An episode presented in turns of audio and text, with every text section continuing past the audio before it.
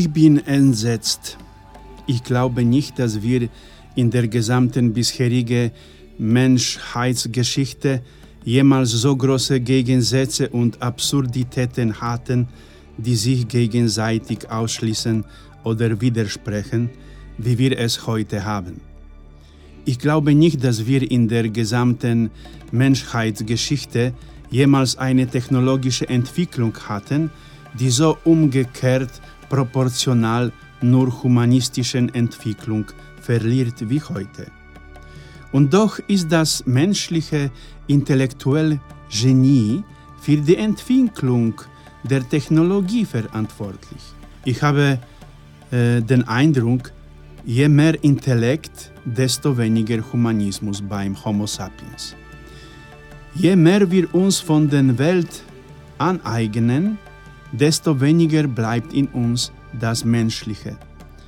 Unter allen materiellen Lebenswesen auf der Erde besitzt nur der Menschen ein tiefes Einfühlungsvermögen und die Fähigkeit, Daten metaphysisch zu verarbeiten und ihnen angemessene Werte zuzuordnen. Inzwischen nimmt diese Eigenschaft in unserem Alltag immer weniger Raum ein. Was ist der Grund dafür?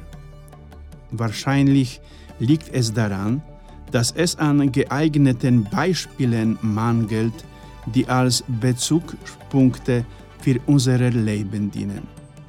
Als Jugendliche hatten wir in unseren Zimmer Posten von unseren äh, Idolen, Helden unseres Lebens.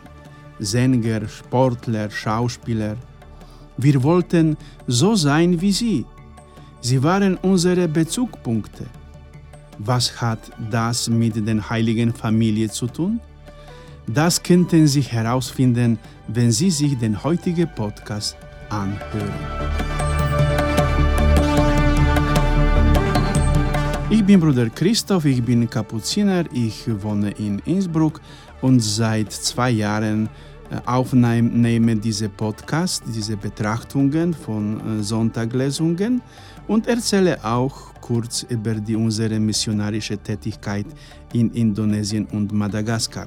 Sie können meine Podcasten finden auf die Adresse ja.podbin.com finden oder auf die Adresse 2mission.podbin.com.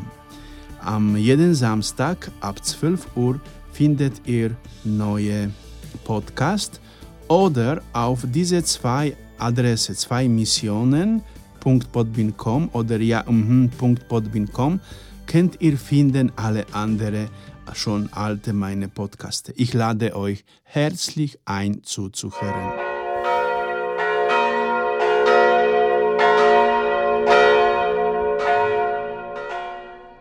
Wir haben Elektroautos, wir haben grüne Flugzeuge, wir haben alles, was wir wollen und fällen nur noch glückliche Menschen und die werden immer weniger diese glücklichen Menschen sein.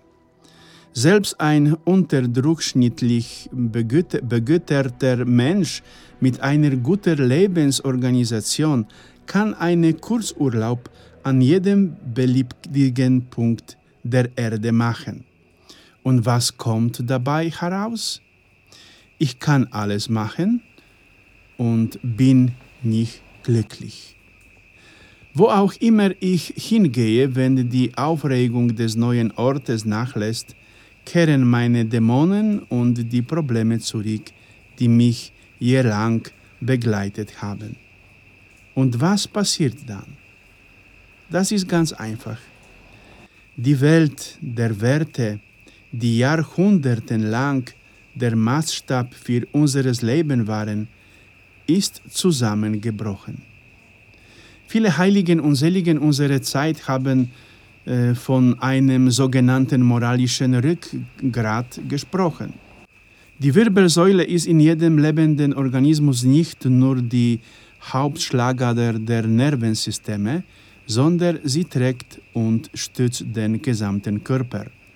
Ein Bruch der Wirbelsäule führt zu einer Bewegungsunfähigkeit und schränkt optimistisch betrachten die motorischen Fähigkeiten des gesamten Körpers ein, einschließlich der Hände und der Sprache. Das gleiche gilt für die moralische Wirbelsäule.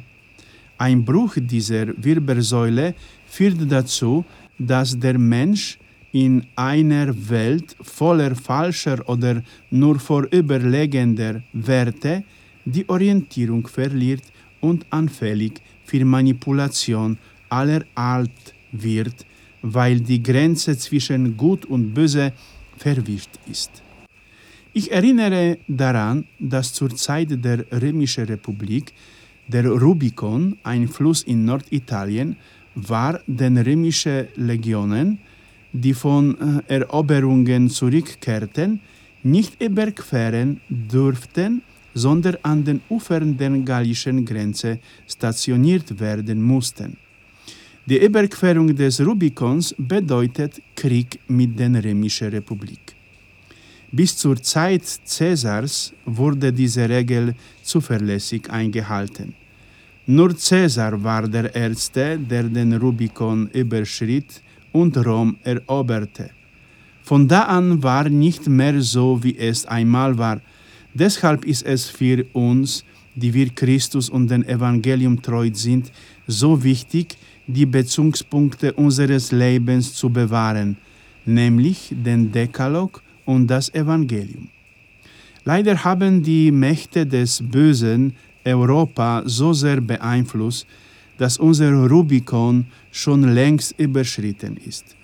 Deshalb hat der Krieg gegen das, Christentum begonnen, das offen müssen wir sagen, indem wir Bezugspunkte, die unseren Lebensweg markieren, verteidigen müssen.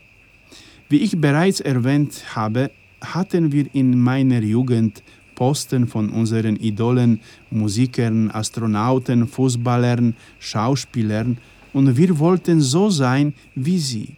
Sie inspirierten uns zum Arbeiten und Lernen. In der heutigen Gesellschaft des 21. Jahrhunderts gibt es solche Autoritäten nicht mehr. Nicht nur Europa, sondern die ganze Welt leidet unter dem Mangel an einer Autorität wie Johannes Paulus II. zum Beispiel. Solche Autoritäten sind die Stimme des Gewissens. Heute gibt es keine solche Autorität. Deshalb ist das Beispiel der heiligen Familie von Nazareth in der heutigen Welt so wichtig.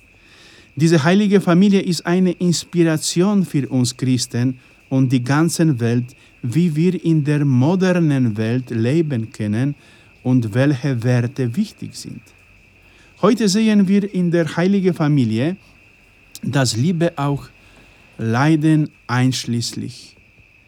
Die heilige Familie von Josef, Maria und Jesus zeigt uns, dass sie trotz der Schwierigkeiten des täglichen Lebens, der Verfolgung, Ungerechtigkeit, niemand lässt jemanden im Stich, sondern jeder erfüllt im Geist der Liebe die ihm anvertraute Aufgabe. Der Dämon, den Gott immer noch zulässt, um uns zu provozieren und zu prüfen, hat genau die soziale Basis der Menschheit getroffen, das heißt die Familie, die Institutionen der Familie. Es ist die Familie, die für uns immer die kleinste soziale Zelle und die Zelle der Kirche war. Die Familie als Liebesbeziehung zwischen Mann und Frau zu zerstören, bedeutet das Rückgrat des Christentums zu brechen und was wir nicht erkennen, die Integrität der ganzen Nationen anzugreifen. Eine Nation, die ihre Zukunft nicht auf der Grundlage einer gesunden Familie aufbaut, hat keine Zukunft und es ist nur eine Frage der Zeit, wann sie aufhört zu existieren. Wenn man sich einmal auf einen Kompromiss mit den Böse eingelassen hat, führt dies zu weiteren, noch schlimmeren Kompromissen. Ein Beispiel dafür ist die Anerkennung gleichgeschlechtiger Partnerschaften durch einige EU-Länder und die Gleichsetzung dieser Partnerschaften mit der traditionellen Familie, und das ist Erz der Anfang. Gegenwärtig wird in den Medien der Welt in zahlreichen Filmproduktionen eine neue Form der Familie propagiert. Die Familie als Verbindung von zwei Frauen und einem Mann oder zwei Männer und eine Frau als sogenannte Ehedreieck. Dies ist das Ergebnis des allerersten Kompromisses mit dem Bösen. Die Familie von Nazareth hingegen zeigt uns, dass die Stärke des Menschen in einer normalen Familie liegt, in der die Frau die Mutter und der Mann der Vater ist. Eine solche Familie unterstützt sich gegenseitig und durchdringt sich gegenseitig. Sehen Sie, wie Josef und Maria sich nicht nur als Steuerzahler verpflichten, sondern als Flüchtlinge nach Ägypten fliehen um einige Jahre später zurückzukehren. Sie unterstützen sich gegenseitig in den Nöten und Widrigkeiten ihres Lebens, weil sie wissen, dass ihre Stärke in ihrer gemeinsamen Einheit liegt, die von Gott gestützt wird. In dieser Familie entzieht sich niemand den Nöten und der Verantwortung. In den Ikonen der heiligen Familie sehen wir, wie Josef seine Familie umarmt, um sie zu schützen, wie Maria ihr Kind umarmt, um sich von Josef umarmen lässt und wie schließlich der kleine Jesus seine Eltern und die ganze Welt segnet. Jeder in dieser Familie hat eine Aufgabe, die ihm anvertraut ist, und so ist die heilige Familie eine Inspiration für alle Familien von heute. Die schwierige und schmerzhafte Momente durchleben. Ich weiß nicht, ob Sie es wissen, aber in den besten militärischen Eliteneinheiten können die Soldaten die ihnen zugewiesenen Aufgaben erfüllen, wenn sie ein geordnetes und stabiles Familienleben haben. Andernfalls würden sie eine Gefahr für ihre Kameraden darstellen, die ihnen bei jedem Einsatz ihr Leben anvertrauen. Deshalb betrachten wir die Familie von Nazareth wie die Plakate unserer Helden aus unserer Jugend. Josef und Maria sind zusammen mit Jesus eine Inspiration für uns, dass es sich lohnt, in eine normale Familie zu investieren und dieses Modell gegen die Angriffe des Bösen zu verteidigen. Nur so werden wir eine Zukunft für uns und unsere Völker sichern. Habt Mut, Brüder. Erheben wir unser Haupt und folgen wir dem Beispiel der heiligen Familie, denn sie waren und lebten wie wir.